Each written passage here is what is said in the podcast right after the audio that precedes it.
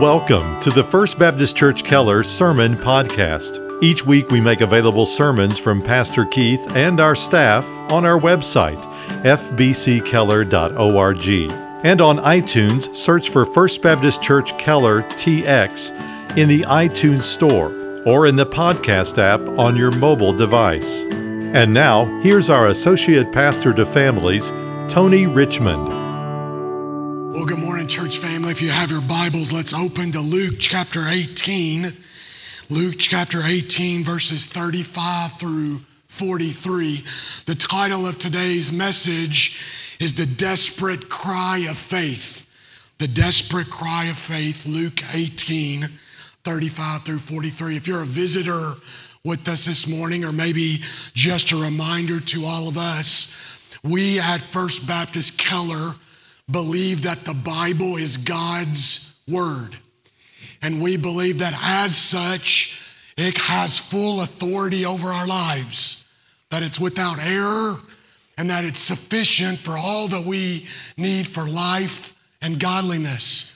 And so, um, as a result of that belief, we teach and believe also that the best way to study God's Word is through what we call expository preaching and teaching, where we work through books of the Bible and we take them section after section. And one of the great um, things that come out of that type of preaching and teaching is we get to study these passages in their context. That means that these passages were not written out in a vacuum, right? They happen within a specific historical context. They also happen within a specific literary context. And we'll see this morning from this passage that Luke, under the inspiration of the Holy Spirit, has a purpose for placing this story at this point in his gospel to teach us something very specifically. Luke 18, starting in verse 35. As he, that's Jesus, drew near to Jericho, a blind man was sitting by the roadside begging. And hearing a crowd going by, he inquired what this meant. They told him, Jesus of Nazareth is passing by. And he cried out, Jesus, son of David, have mercy on me. And those who were in front rebuked him, telling him to be silent. But he cried out all the more, Son of David, have mercy on me. And Jesus stopped and commanded him to be brought to him. When he came near, he asked him, What do you want me to do for you? He said, Lord, let me recover my sight. Jesus said to him, Recover your sight. Your faith has made you well. And immediately he recovered his sight and followed him, glorifying God.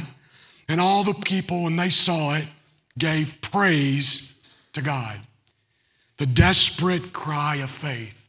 Now, we've seen an ongoing theme specifically in Luke chapter 18. And this is what we've seen Luke and through the word and works of Jesus develop that true disciples, true followers of Jesus do not justify themselves to be so. Instead, they trust in God's mercy. We've seen that in account after account. And in laying out this account, this story, Luke is giving us this ongoing course for what true Christian discipleship really looks like. And as I mentioned, as we will see throughout different elements of this story, Luke draws us back time and time again to the events that had just taken place within this one chapter alone. And through that, we will see some incredible truth for our lives. Think about it in this way the rich young ruler had everything, worldly speaking, but saw nothing. In this account, the blind man has nothing not even physical sight, but sees very clearly. Like the persistent widow of Luke 18, this blind man maintains a desperate cry for Jesus. The disciples, we'll see, still have not learned their lesson. That nobody is to be pushed to the sidelines. Nobody is unworthy for Jesus to touch, but they still struggle to see how Jesus came for those who possess simple faith. And this passage of scripture also serves as a transition moving forward. Because in the end of Luke 18, starting in verse Luke 19, we meet two men who have life changing encounters with Jesus. And there's some remarkable similarities between those two accounts. Number one, they both have trouble seeing. In our passage today, we have a blind man. In the passage for next week, Zacchaeus is a man of small stature and he can't see over the large crowds. They both have trouble coming to Jesus because the crowds were so large. And by the way, just as a sidebar this morning, if we, as his disciples, are kindering people from a life changing encounter with Jesus, one pastor states it like this that is a contradiction of terms. Both men have a desperation to follow Jesus, and both men end up following Jesus for all of their life. Jesus, at this point, asks his disciples, and they are on their way to Jerusalem. And for those of us who know the rest of the story, we know what happens when Jesus enters Jerusalem. And so Luke uses these two life changing encounters to transition. We need to enjoy these two stories because after Zacchaeus, the story gets pretty tough.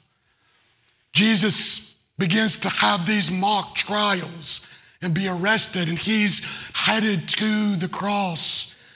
But first, we have these stories, and in this passage today, Jesus calls once again an unlikely person, an overlooked person, not because of what this man had to offer to God, but because of the object of his faith.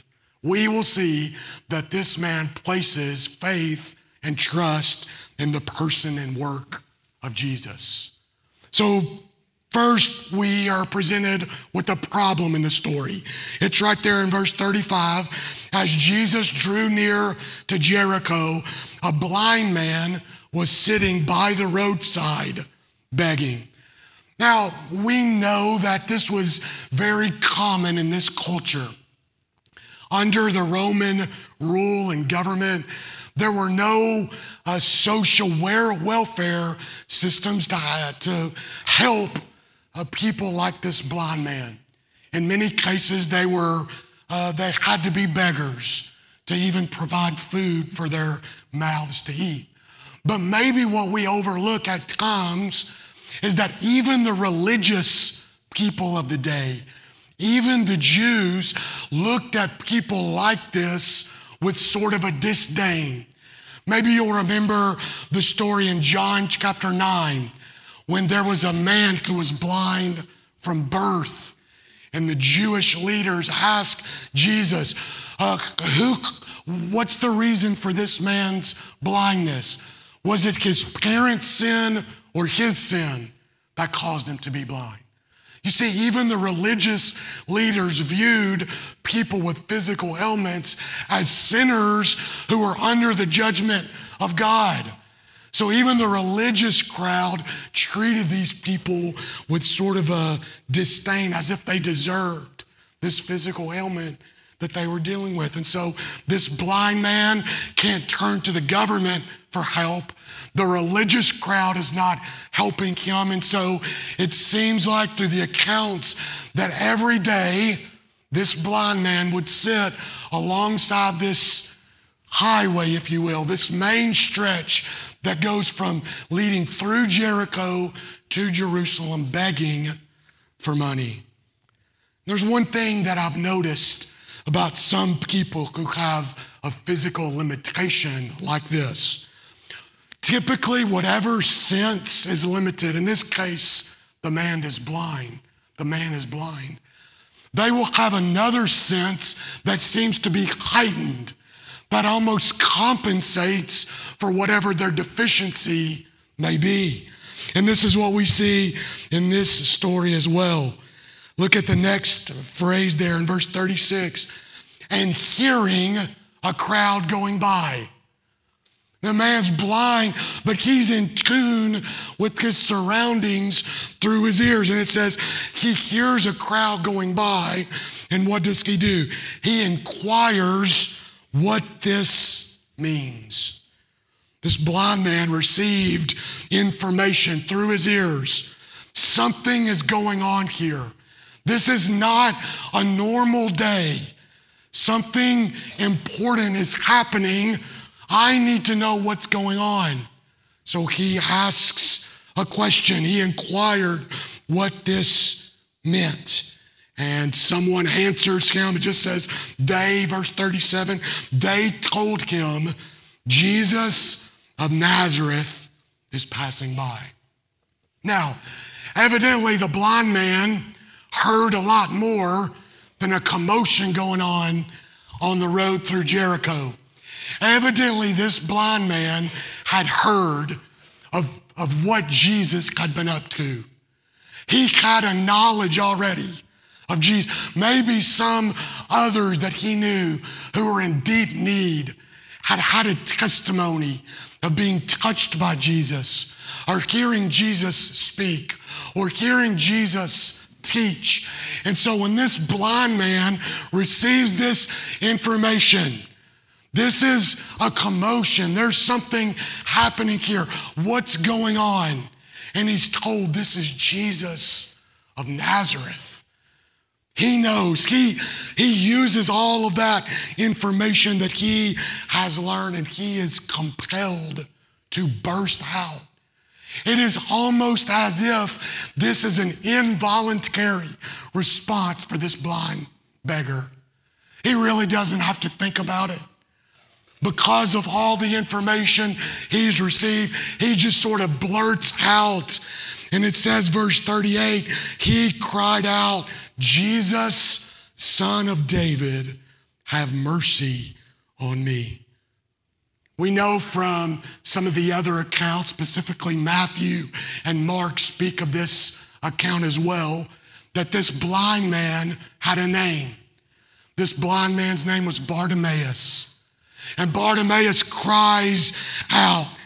And it seems like that because that he uh, seems to be this man that sits fairly frequently in this place, that he would be known among the locals there. That maybe as they pass by, the thought is, yep, there's Bartimaeus once again. He's up to his, his deal that he does very frequently, uh, begging and asking people for help. But in this way, blind Bartimaeus felt the necessity to forego the daily tone that he would use and use a tone that was reserved for extraordinary circumstances. Says he cries out, Jesus, son of David. You see, Bartimaeus had a problem. He realized that. And here's what he knew the solution to his problem was passing by.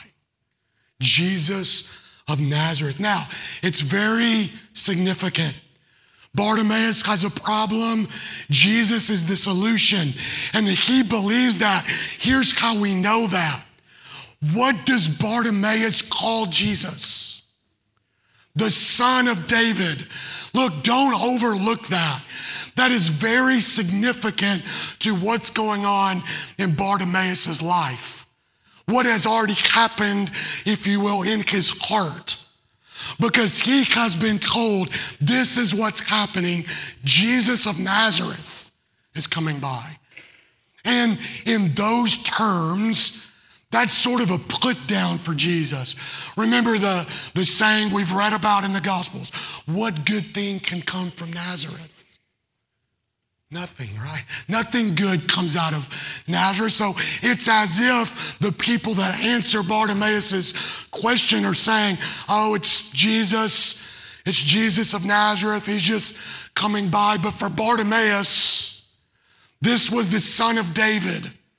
This is a title that is used for Jesus' fulfillment of messianic prophecy.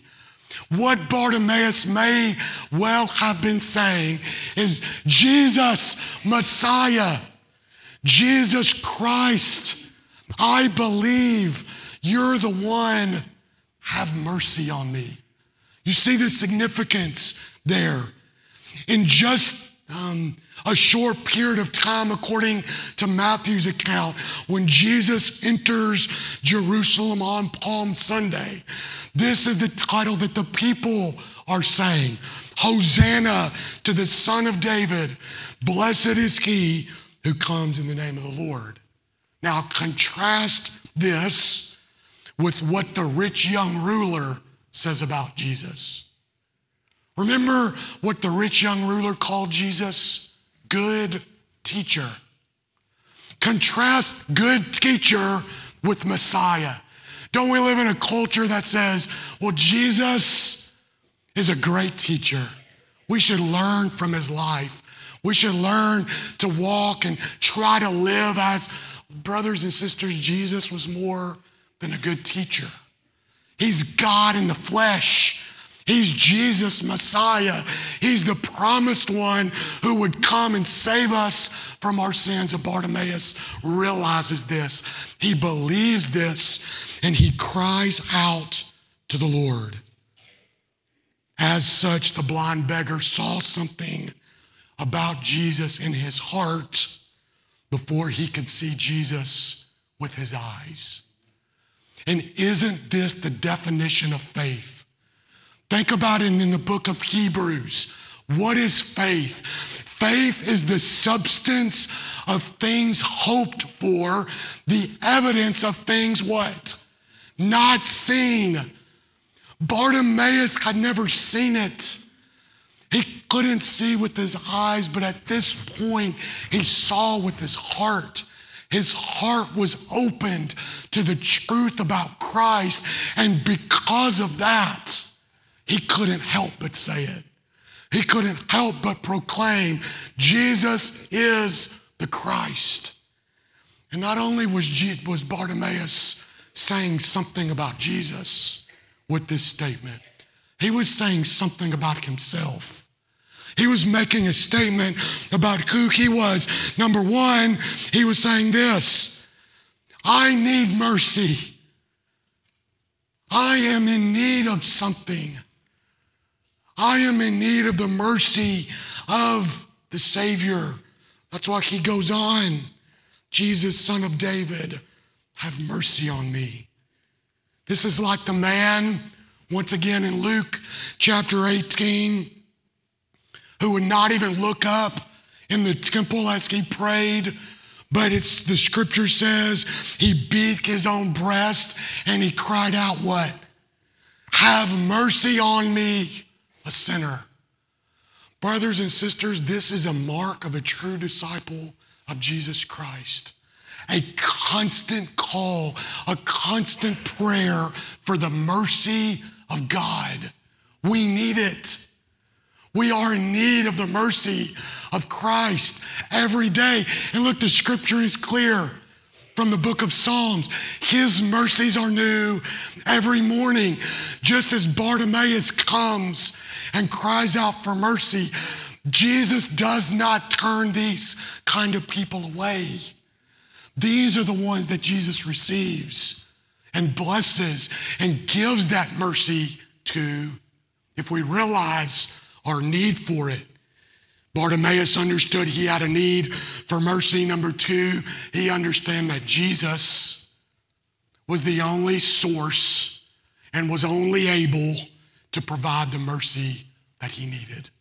He knew this is my only shot this is the only one who can provide this mercy in my life. And so, this blind man, Bartimaeus, he has this persistent cry of faith. His faith was demonstrated in his persistence to cry out to Jesus for mercy. And what led Bartimaeus to cry out for mercy was the belief that he held in his heart about who Jesus was and what he accomplished. And that is the necessary belief for any who would come to faith in Jesus. It's a twofold belief. Number one, we have to believe that we're sinners in need of the mercy of God. We deserve God's justice.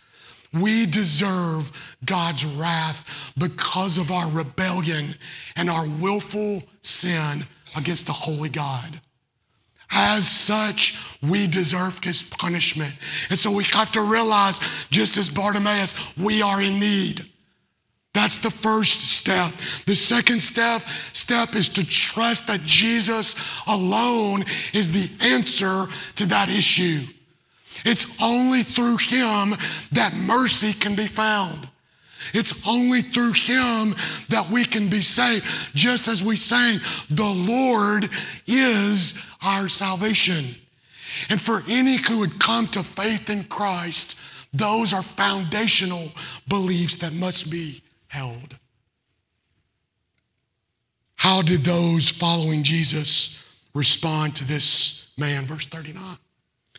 Those who were in front rebuked him. Remember, the disciples still don't get the message. They were hard headed. Look, just a couple days ago, we believe. The children were coming to Jesus, and what were the disciples doing? They were rebuking the children. Jesus doesn't have time for you all. He's here to meet with those in power and to do his work for those who have authority and can help. No, you don't get it. And once again, we take it that those who were leading this group were Jesus's disciples. And once again, they were rebuking. They were telling Bartimaeus, stop it, be quiet. Now, we don't really know why the disciples may have been doing this. Maybe they were in a hurry. Maybe they thought Jesus said we're going to Jerusalem, so we're going to Jerusalem. We don't have time for detours along the way. Maybe they thought that this man screaming out was not an appropriate way to approach Jesus. Maybe they thought that this designation as the son of David would get them in trouble with the authorities. Maybe Jesus was teaching along the way, as Jesus would often do, and they couldn't hear Jesus because this man was outbursting in this way. We don't really know why they were doing this, but what we do know is the kind of desperation to with this man to which this man responded. If this was just another man walking by, with whom Bartimaeus was casually interested, somebody else would walk by. At some other point, another person of power or celebrity would walk by. He may have thought, I'll just wait for the next one. But for Bartimaeus, this was his only shot. He was desperate. Like for those of us who travel sometimes, we see this in airports. Right? You're at the airport, you're waiting on your flight, it's delayed. You wait and wait and wait, it's delayed again. Finally, after three hours, the flight is canceled. We're gonna have to rebook you on a later flight. Well, that flight's full. We're re- before you know it, you're trying to get on the last flight out for the night and people will be standing with the ticket agent, almost literally on their knees, begging, Ma'am, you don't understand. If I don't get to New York, I don't get this business deal. You don't understand what's going on in my family. I have to get home. I have to be on this flight. It's this type of desperation. Bartimaeus says, This is my only shot. I'm going for it. And how does Bartimaeus respond? Even though the people, the leaders are telling him to be quiet, what does he do? The end of verse 39. But he cried out all the more Son of David, have mercy on me. Look, in spite of being shushed by the disciples, Bartimaeus says, No, I'm going for it. Brothers and sisters, that too is a mark of true discipleship. This type of radical desperation to follow Jesus. Look, if it's just an affinity toward what Jesus is like and has done, Jesus will pass right by and we'll stay in our comfortable spot. But if Jesus is our Lord, if Jesus is our Savior, if Jesus has done something in our hearts, we will cry out, we will follow Him with this type of passion and desperation that we see in the life of Bartimaeus here. He cried out all the more, Son of David, have mercy on me. Verse 40 the grace, the love, and the mercy of our Savior. Jesus stopped and commanded him to be brought for him, to him. Now, feel the weight of this story. Feel the weight of what's happening at this point. The disciples are saying, Sir, please settle down, be quiet, shh, that's enough. Oh, yeah, Jesus, we're just over here. This man's going a little crazy. We're trying to. What? Okay, okay, sir, we'll get right on that. That go back to Bartimaeus. Sir, Jesus is calling you to come to him. Do you think at that moment the disciples felt about this tall? They probably wished they could just be gone. But can you feel the joy of Bartimaeus? The desperation. And now, out of all of these people, out of all of this crowd, Jesus is calling him to come. I can imagine that you've never seen a blind man find his feet faster than Bartimaeus found his and was stumbling and was bumbling to get his way, to find his way to Jesus as quickly as possible. In fact, Mark, in his account of this in verse uh, chapter 10, verse 50 says, and throwing off his cloak, he sprang up and came to Jesus. Some biblical scholars say that most likely that cloak was all that Bartimaeus owned. And he left it in haste to go to Jesus. What kind of spiritual implications does that have on our discipleship?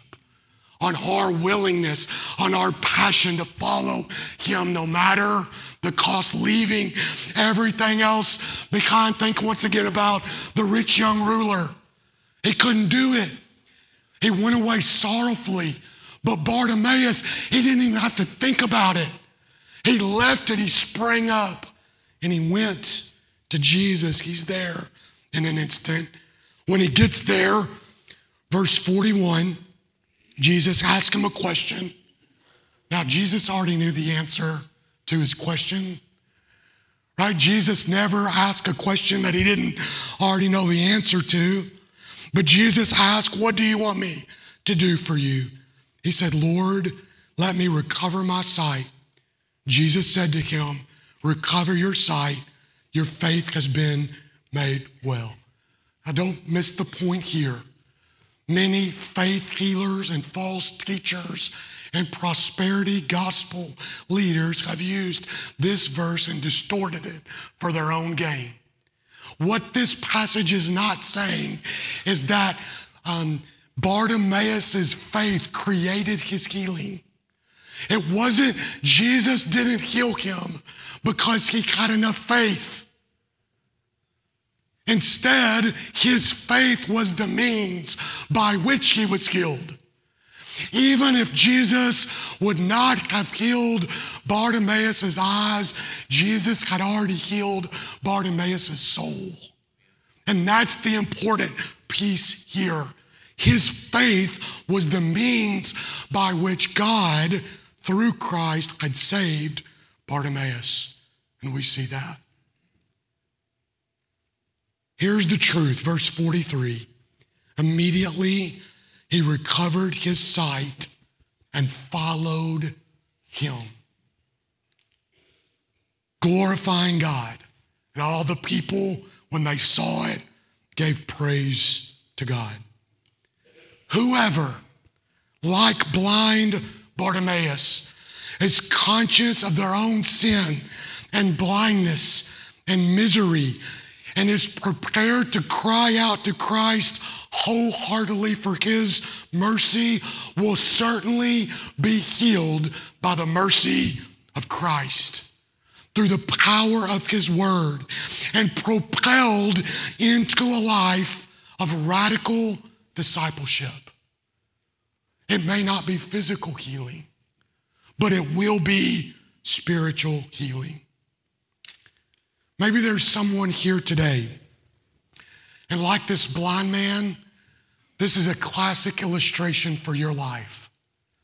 Maybe you've walked into church this morning hopeless.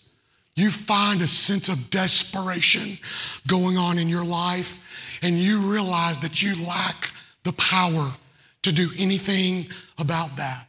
Maybe you thought that you would attend this morning and maybe receive some help for that situation. Maybe get encouragement. Maybe have your prayer answered. Look, if that's you this morning, cheer up. Get on your feet. Jesus is calling. Jesus is ready for those who say, I don't have anything. I need your mercy.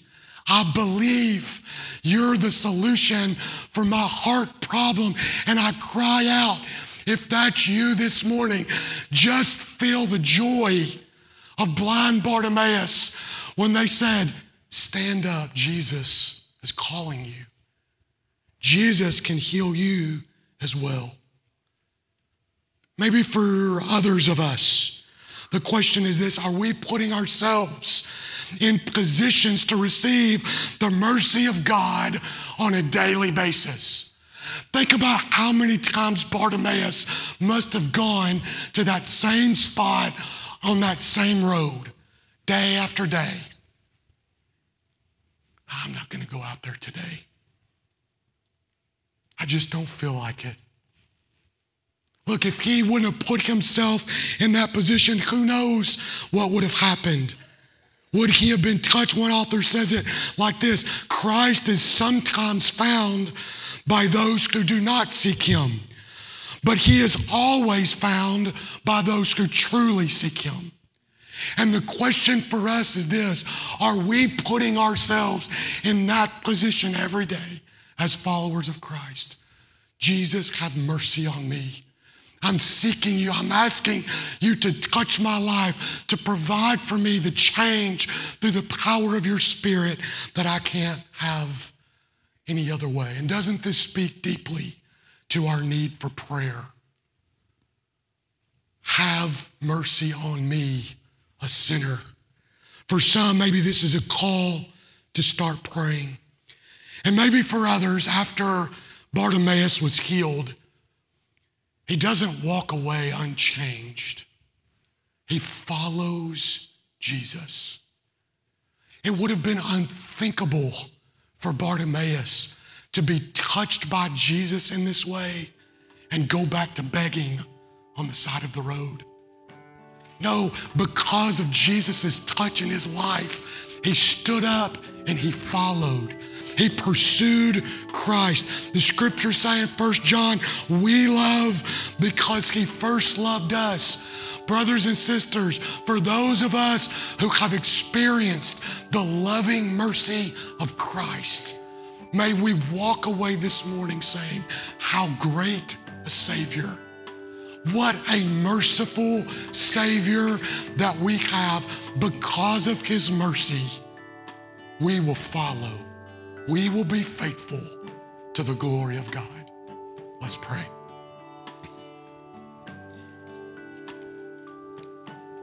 Lord, thank you for your word.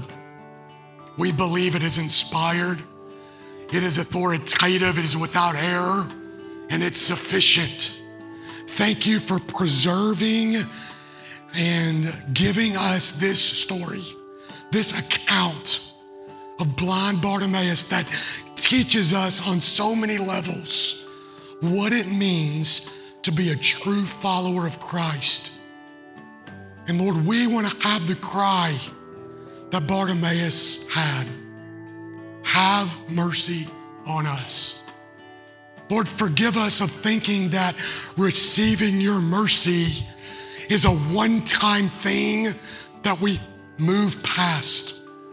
Lord, receiving your mercy and crying out for your mercy should be a daily task, should be a daily prayer that we pray to you because every day we are in need of your spirit and of your mercy in our lives.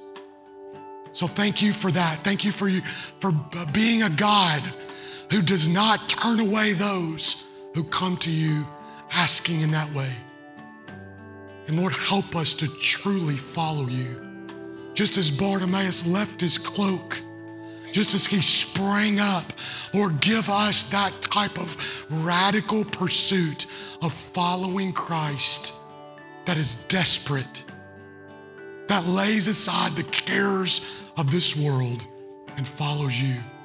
Lord, and I would pray that for a person here today that walked in here desperate for you, and Lord, maybe they've never understood that what Jesus came to the earth for was to pay the penalty on behalf of sinners that would satisfy your wrath, so that any who would place their faith and trust in Christ and turn from their sinfulness could be saved.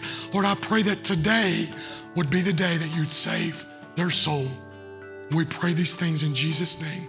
Amen. Thank you again for listening to our broadcast.